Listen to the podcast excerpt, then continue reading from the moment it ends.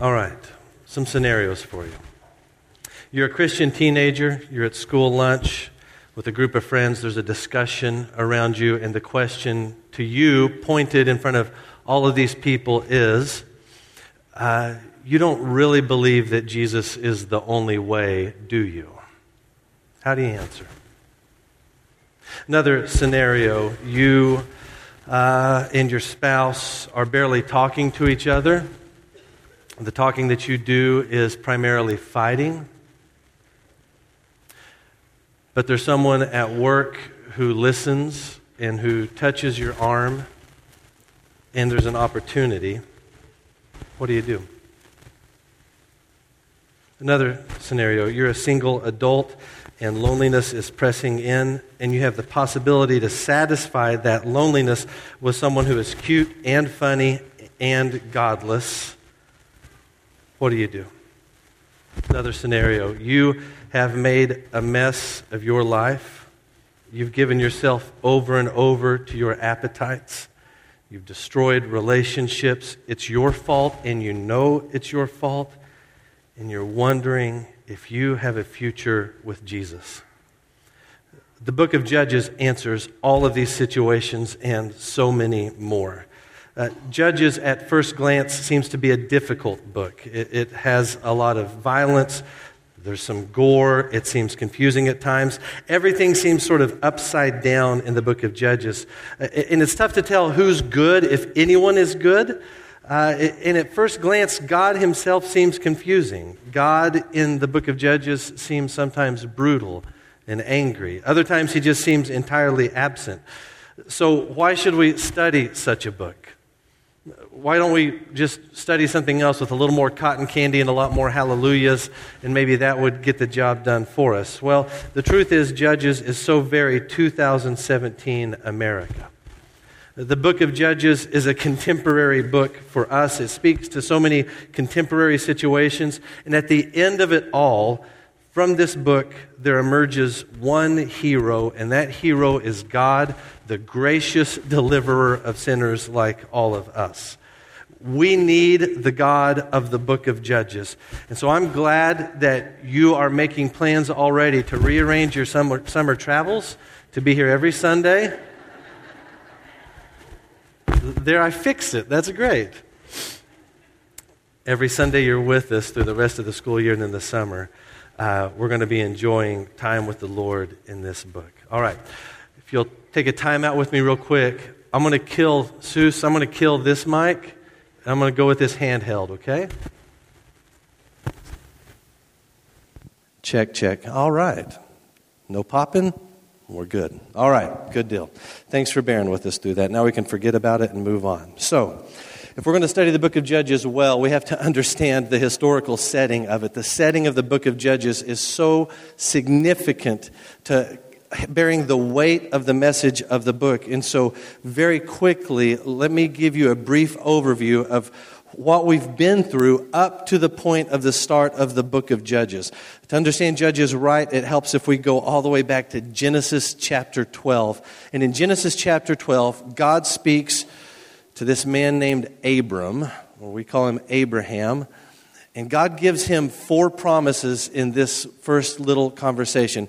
God gives him a promise that uh, he's going to have a place. He's going to bring Abraham to a land, to a place that he will show him.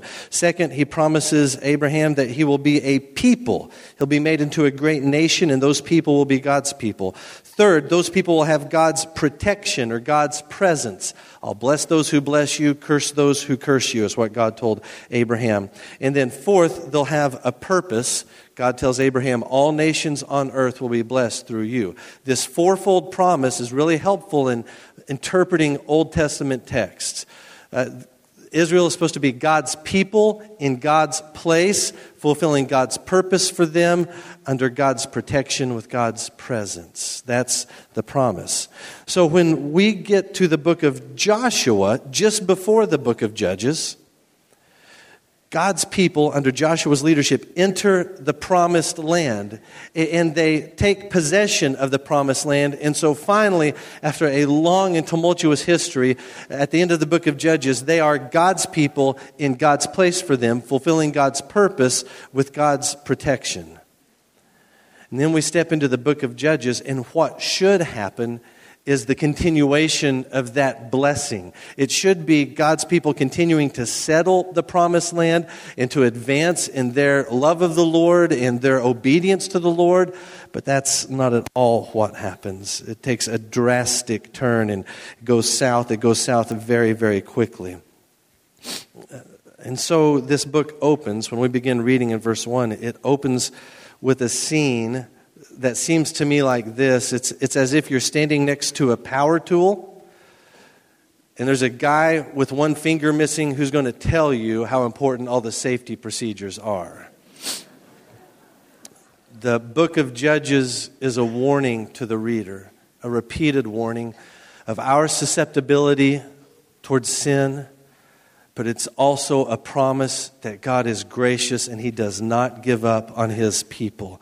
And so, through this journey, it's going to be thick at times, but in all of it, we're going to see God faithful, good, and gracious to us. So, my goal today, as we begin our study in the book of Judges, is that we would understand the nuclear potential of our sin and the remarkable grace of our God.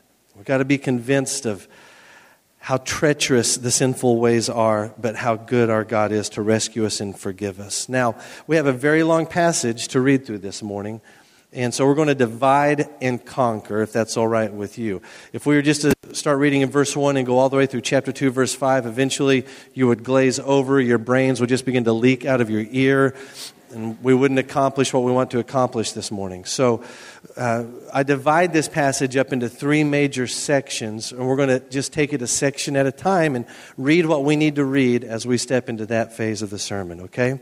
Uh, so I want to share with you three warnings from the book of Judges for those who walk with the Lord, and uh, I'm going to start reading in verse 1. And as I read verses 1 through 26, I want you to look for hints of things that Israel gets right and hints of things that Israel gets wrong. All right? Follow along with me as I read Judges chapter 1, verse 1. After the death of Joshua, the Israelites asked the Lord, Who will be the first to go up and fight for us against the Canaanites? The Lord answered, Judah is to go. I have given the land into their hands. Then the men of Judah said to the Simeonites, their brothers, Come up with us into the territory allotted to us to fight against the Canaanites. We, in turn, will go with you into yours. So the Simeonites went with them. When Judah attacked, the Lord gave the Canaanites and Perizzites into their hands, and they struck down 10,000 men at Bezek. It was there that they found Adonai Bezek and fought against him uh, putting to rout the Canaanites and Perizzites. Adonai Bezek fled, but they chased him and caught him and cut off his thumbs and big toes. Then Adonai Bezek said, Seventy kings with their thumbs and big toes cut off have, uh, have picked up scraps under my table. Now God has paid me back for what I did to them. They brought him to Jerusalem, and he died there. The men of Judah attacked Jerusalem also and took it. They put the city to the sword and set it on fire. After that, the men of Judah went down to fight against the Canaanites living in the hill country, the Negev, and the western foothills. They advanced against the Canaanites living in Hebron, formerly called Kiriath Arba, and defeated Sheshai, Ahiman, and Talmai. From there, they advanced against the people living in Debir, for, uh, formerly called Kiriath Sepher. And Caleb said, I will give my daughter Achsah in marriage to the man who attacks and captures Kiriath Sepher. Othniel, son of Kenaz, Caleb's younger brother, took it. So Caleb gave his daughter Achsah to him in marriage. One day, when she came to Othniel, she urged him to ask her father for a field. When she got off her donkey, Caleb asked her, what can I do for you? She replied, Do me a special favor. Since you have given me land in the Negev, give me also springs of water. Then Caleb gave her the upper and lower springs.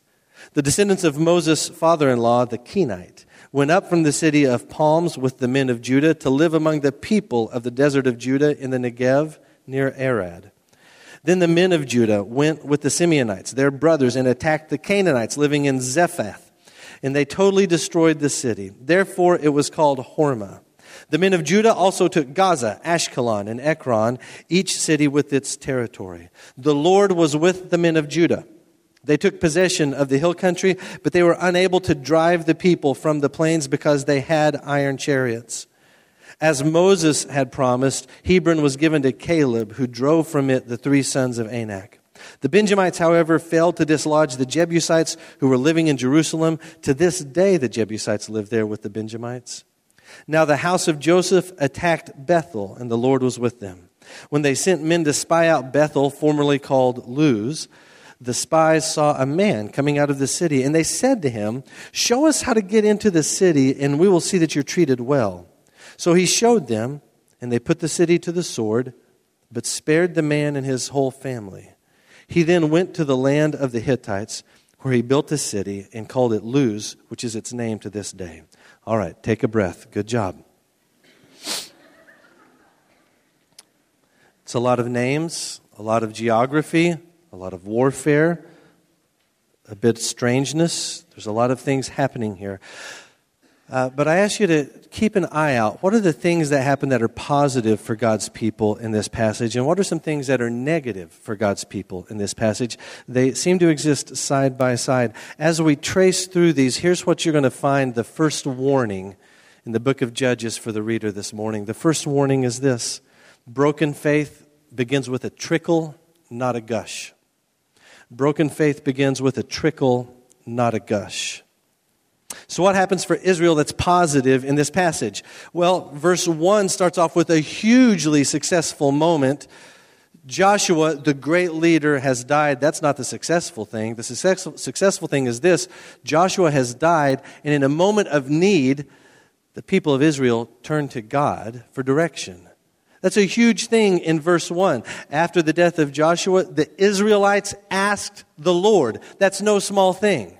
Now, we just breezed past it like it was nothing, but it's a big deal that their first thought would be we need to turn to Yahweh in order to get direction for what we're supposed to do next. That's a positive thing. In verses 3 through 11, the army of the tribe of Judah conquers multiple enemies and they claim land all over the place. That's a positive thing. In verses 17 and 18, Judah has more military victories. In verse 19, another positive thing, we're told the Lord was with the men of Judah. Anytime we read and see God in action in any way in the passage, it's a big deal. For the Lord to be with the tribe of Judah and their military conquests, that's massive. It's fulfillment of God's promise that goes all the way back to Abraham, as we talked about just a moment ago. And then in verse 22, the Lord was with the tribes of Joseph when they attack the city of Bethel and take it. These are positive things. There's a lot of positive things. Another weird positive thing uh, that uh, we just kind of glossed over is Caleb, who at this point is very, very old, says, Whoever defeats these bad guys over here, I'll reward them with my daughter. Othniel, who was lonely and would do anything for a woman, said, I'm the man for the task. And he routs the enemy and gets himself a woman. Here's the good thing when God's people are walking in God's way, glory is found in the normal day to day things of life. People get married, people get land, people get water rights so they can farm and grow their own food and sustain themselves. This little boring part in the middle of chapter 1 where Othniel marries Achsah and Caleb gives them land and water rights, it's a big deal. It shows Israel settling into the land. This is their place, and they're going to make a life there. Again, God's promise fulfilled to them. But side by side with all these positive things are these other situations that seem a bit sketchy, things that would make us sort of scratch our heads. For example, in verse 6, the whole Adonai Bezek story is weird. They defeat this foreign king and what's questionable is their choice then to cut off his thumbs and his big toes. Now, Adonai Bezek, when he's telling the story, he says, This is God's right judgment on me. But when we read this story in light of the other commands that God has given Israel for how they are to handle their enemies, it seems weird. Now, we don't get any commentary from the writer. He doesn't say uh, the tribes of Judah sinned when they did this. He doesn't say that. It just leaves a bad taste in our mouth. It doesn't seem like what God's people ought to be doing. It seems more Canaanite than it does Israelite. Verse 19, another negative highlight. It starts with something positive. The army of Judah has the Lord with them, the Lord is present with them. But then it says they're unable to drive these people from this area called the plains because they had iron chariots. What difference does it make what their iron or what their chariots are made out of if you have the Lord on your side. God's brought his people through far worse and against far greater enemies than these iron clad plainsmen. It shows that there's a crack in their faith for sure. In verse 21, we're told that uh, the Benjamites, they did not drive this other group of people, the Jebusites, out of Jerusalem. They just let them hang there. This is bad news. And then verse 26, we get this weird story again about the defeat of a city called Luz. So it, if you remember your Old Testament history, it sounds kind of like the Jericho story all over again. Uh, the, the, army of God's people sneaks up on the city. They see one man who comes out. They say, Hey, we'll make a deal. If you'll tell us how to get into the city, we'll let you live. And the man says, All right, there's the secret passageway. Go for it. They ransack the city. The man lives. The man builds a new city, names it after the old city. Death to Luz. Hey, look over here. Check this out. Hey, that's cool. Long live Luz. It's weird. It leaves us with a bad taste in our mouth. It's hard to define what's good, what's bad, how it all fleshes out in this story. I think it's summed up supremely in verse 19. God's with the tribe of Judah, but then they can't turn away the iron chariots. Look, Israel's small and repeated choices towards sin are precursors to their eventual full turn away from God. They don't just wake up overnight idolaters. It's little choices along the way. There's successes along the way, but alongside those, these little choices toward sin, away from God, that spell their certain doom for sure. I read a story recently about a man in China who, just a few months ago, uh, walked past a poster that his government had put out warning people in village areas of old war explosives they might still come upon. And so I had pictures of these different war items, these different explosives, to help educate people about these things that might still be lying around. And on the poster was something he recognized. It's a grenade, and the grenade actually is shaped kind of like this microphone. It's got a handle, it's got sort of this bulbous end on it uh, where the explosives were kept. It's from World War I. And the reason the man recognized it was because he had the exact same thing in his kitchen at home and for 25 years, he had been using it to crack walnuts.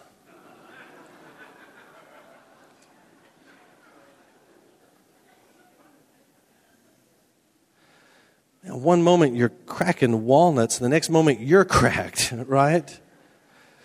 Look, when we entertain sin, we welcome our destroyer. Our turn away from God doesn't happen in a moment. It's many repeated choices towards sin. It's choosing unholiness over holiness, disobedience over obedience. An affair begins with a harmless flirt. An addiction starts with just one pill to help you focus in this one time. The Apostle Paul, when he's warning God's people against anger and the sin that comes with it, he said in the book of Ephesians, Do not give the devil a foothold. That's all he needs, just, just a foothold. And with little choices, we give foothold to our enemy who wants to devour us. The writer of the book of Judges warns us from the outset a turn from God doesn't come with a gush, it starts with a trickle. It's all these little repeated choices that gradually turn us wholesale away from our God of grace. Now, I want us to continue reading in our passage And we'll start in verse 27 as we take on this next section. And as I read from verse 27 to the end of the chapter, here's what I want you to keep an eye out for. I want you to listen for a repeated phrase.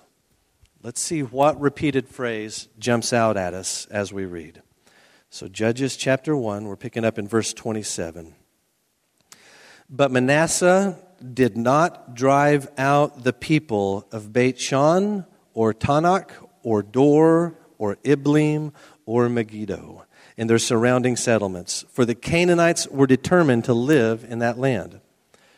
When Israel became strong, they pressed the Canaanites into forced labor, but never drove them out completely. Nor did Ephraim drive out the Canaanites living in Gezer, but the Canaanites continued to live there among them. Neither did Zebulun drive out the Canaanites living in Kitron or Nahalal, who remained among them, but they did subject them to forced labor.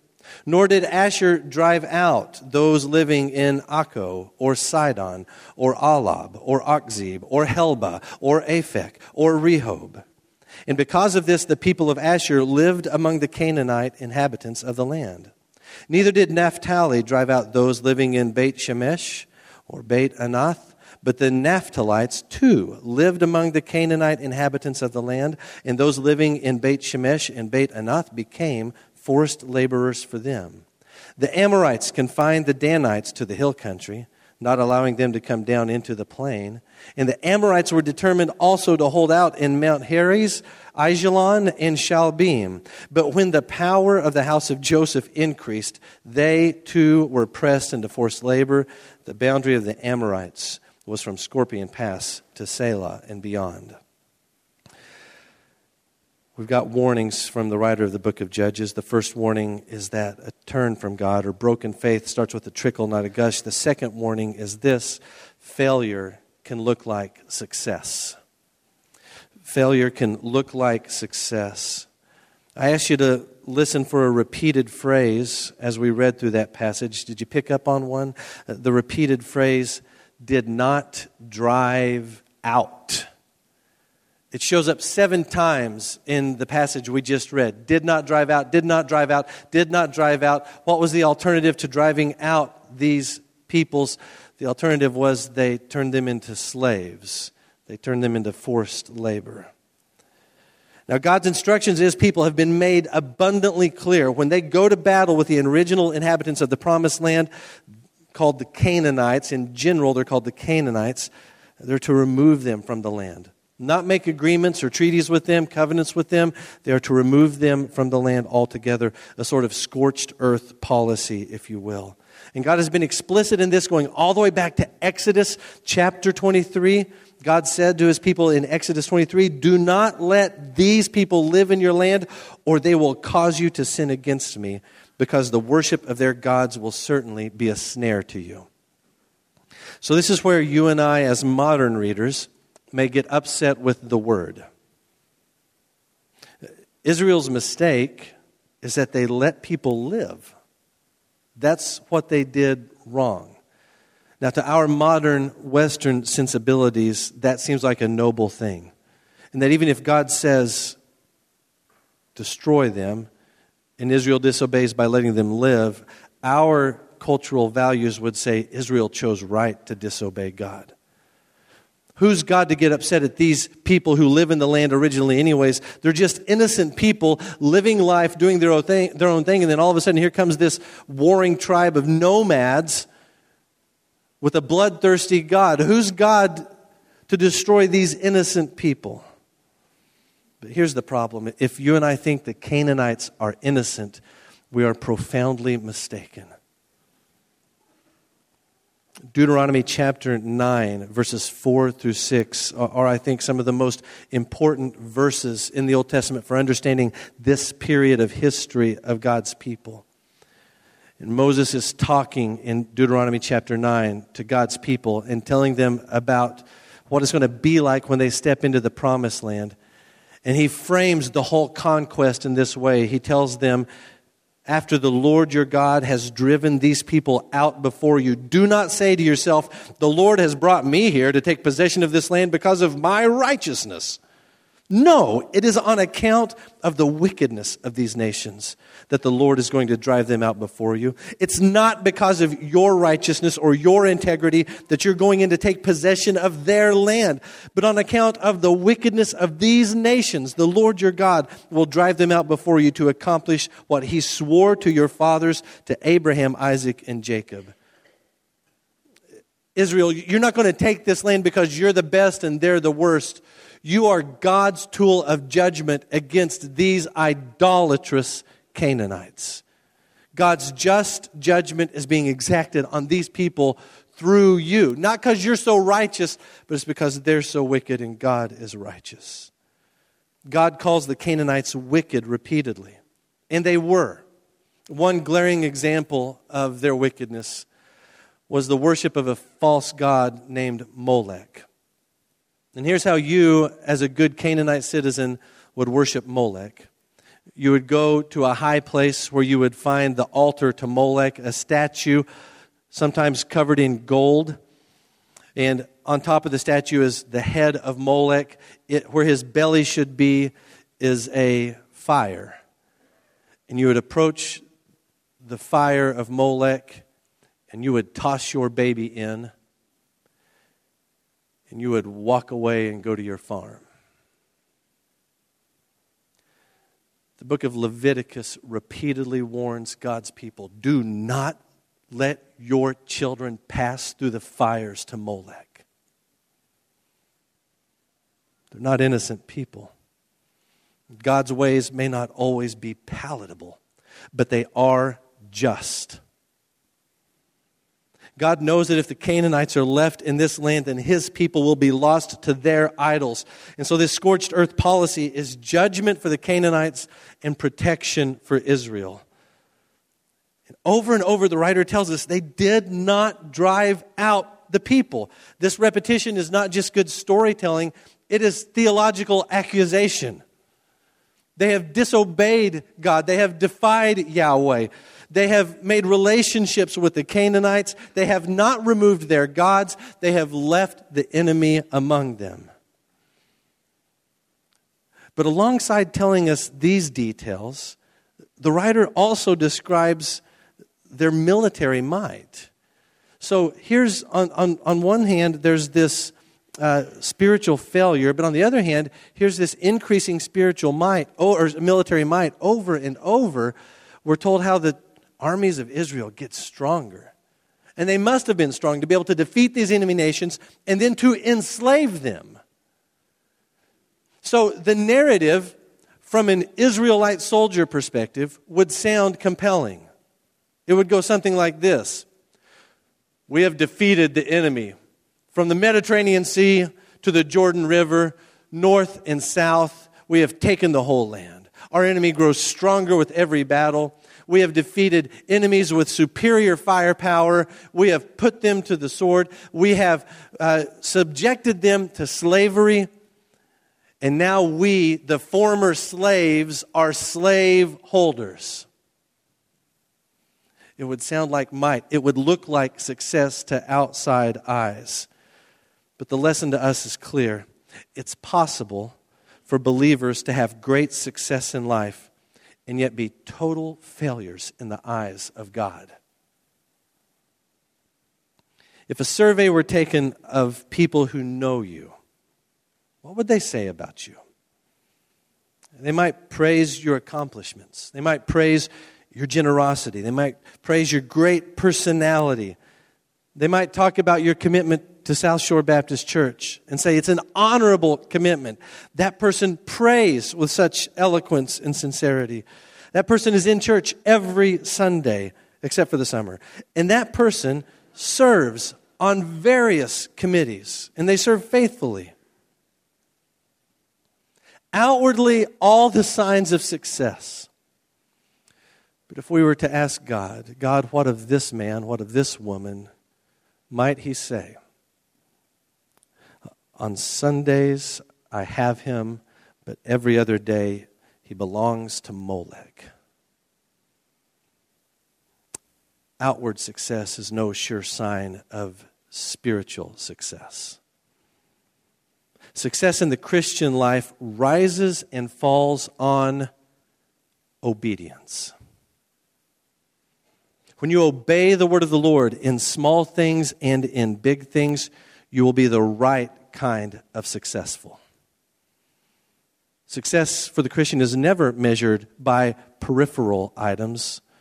Remember, we follow a Savior who was stripped of everything and hung naked on a cross in front of his mother. He had nothing to his name at his death, yet he fulfilled the will of the Father. Success for the Christian is found in obedience, not in peripheral items. So here's a warning to us failure can look like, look like success. Do not settle for broken hearts, but a successful looking exterior. So, chapter one opens with these warnings. We've got Israel on the downhill slide.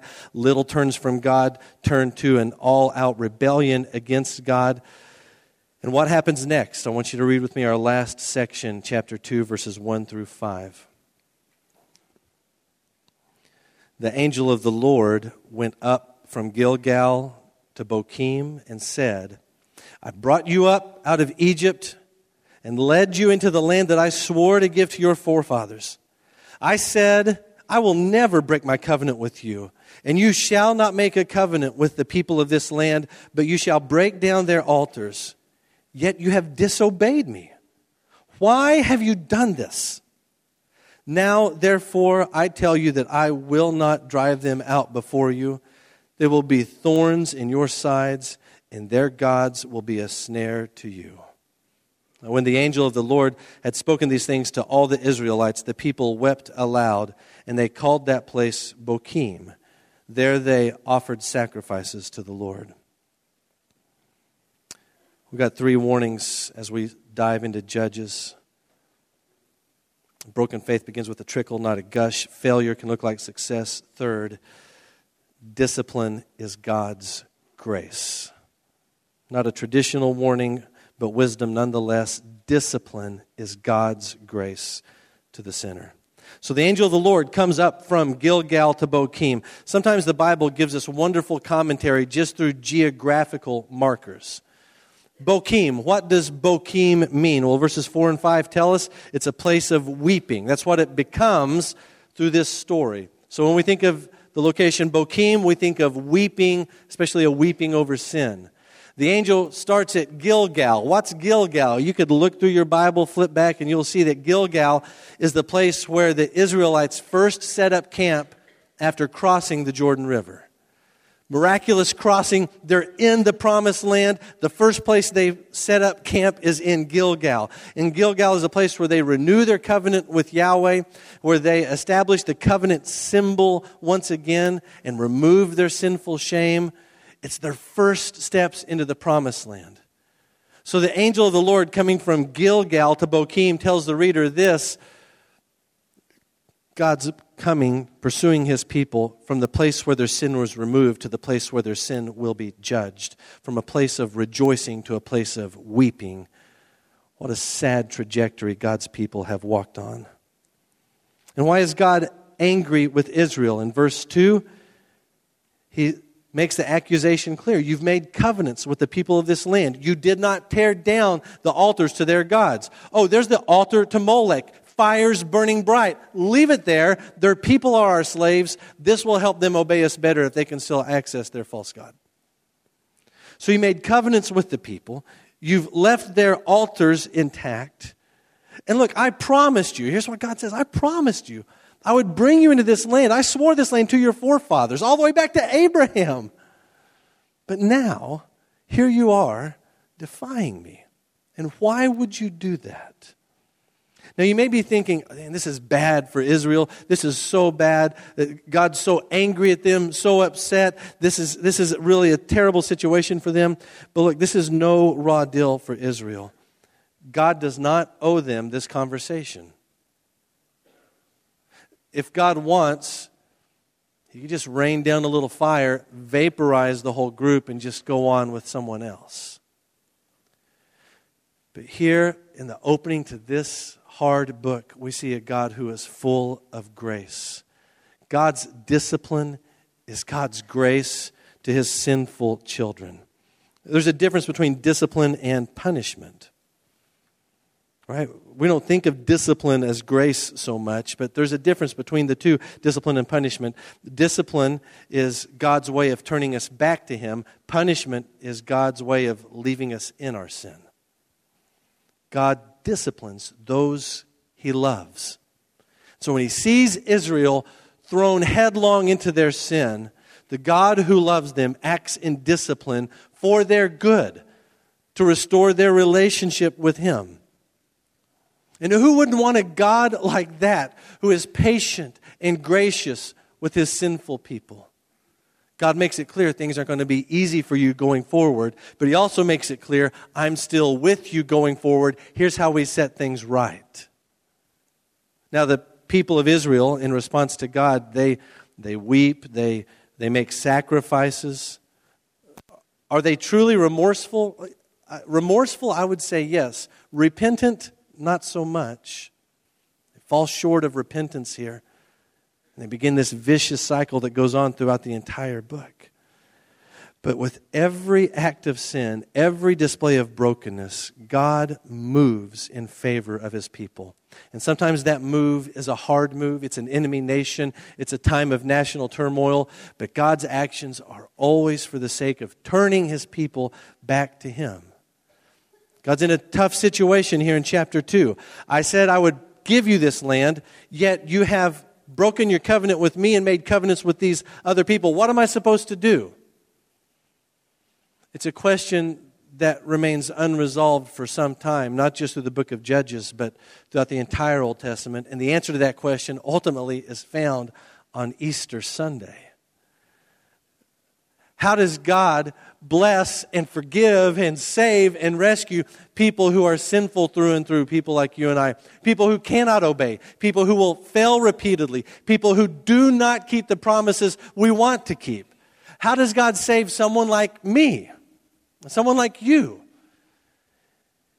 He does it by sending his son, Jesus Christ. God in the flesh comes to us, and the punishment that we deserve is laid on him at the cross. As we read through Judges, the cross of Jesus is in full view to your benefit time and time again. We, we have to read Judges remembering Easter, that God sent the Son. The Son laid down his life took the punishment that your sin deserves so that you could receive the blessing, the salvation, the forgiveness that God desires to give you. And his promise to you is this if you will live a perfect life, you'll be saved. Is that how the promise goes? No, because you're not going to cut it. He promises you this if you do more good than bad, you'll be saved. Is that what the promise is? No, because you've already failed that test. Here's what he says If you will turn from your sin, and if you will put your faith in the one who died in your place, you will be saved. You will. Not through any work of your own, only through the work of Jesus Christ, God the Son, who laid down his life and rose again. And in him we have eternal life. Here's the God of grace who will not leave his people in their sin. God is faithful to his covenant even when we are not discipline is God's good grace to us. It could be that today, this hard word from the Lord is the gracious word, calling you to return to the God who keeps his promises. So, we've covered a lot of ground this morning. I'm very proud of you for hanging in here with me. I know it's been a lot, a lot of names, a lot of tribes, a lot of warfare, a lot of things happening. But I don't want us to get lost in the weeds here. I want to make sure that we keep proper perspective of what the writer of Judges is trying to accomplish in our lives. He's given us these warnings that apostasy or idolatry it begins with a trickle. Success can look like failure. And that God's discipline is his beautiful grace to us. It can be hard at times for us to understand God's love to us. I read a story recently about a man named Samuel Forrest. Uh, Samuel's originally from New Zealand. He married a woman who's from Armenia and uh, was living with his wife in Armenia. And last year, Samuel's wife gave birth to a baby boy. Everyone was rejoicing at this, happy about it, until they discovered after the child's birth that the baby, named Leo, uh, was diagnosed with Down syndrome. Now, to Samuel, it was sad news, but it was by no means the end. However, his wife and her family felt very different. In Armenian culture, birth defects bring shame on a family. And children like Leo are sent almost automatically uh, to squalid orphanages. So Samuel's wife made her position clear. If he chose to keep the baby, she would divorce him. Samuel made his position clear. He was not giving up this baby. And he pleaded with his wife to reconsider. But she would not look at or touch the baby for fear of connecting with the child. And a week after giving birth to Leo, she filed for divorce from Samuel. And then Samuel returned to his native New Zealand with Leo, where he's raising him as a single dad today. Here's the question Who shows God like love in this story? Is it the mom who says, Your imperfections are repulsive to me? Or is it the dad who says, I will love you no matter what? I don't want to give away the end of the book of Judges, but God does not give up on his people, and he has not given up on you. And God's answer for you is not merely that you would just try better, do more, do gooder. That's not God's answer. God's answer is trust in me. Let me rescue you. Let me save you because you're going to fall down time and time again. Trust in my son. Call on his name. You'll be saved, and I'll carry you through all the way to the very end. In the face of every hard chapter of Judges, we find a God whose extravagant love through Jesus will rescue us from the scourge of sin. So it's my hope today that the realization of our sin will lead us to the experience of God's grace. Would you pray with me, please?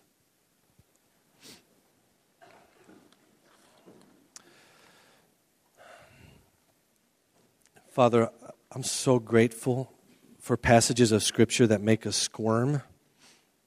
And we're going to be in a lot of those in the coming weeks. I'm grateful for passages that confront us with our brokenness and at the same time exalt you as the one who is gracious, a Savior, a rescuer.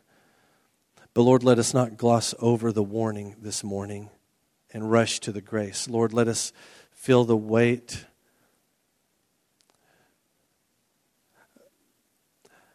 of the fate of those who never trust you, who never turn to you, who don't call on you for salvation, who rest in their own gods. Lord, let us not be so easily convinced of our own spiritual success, but Lord, let us evaluate our hearts in honesty and fairness this morning. I'm grateful that regardless of how wicked we are by comparison to others, your promise to us is true that you will save all those that come to you, bring forgiveness and new life. God, let that happen today, even.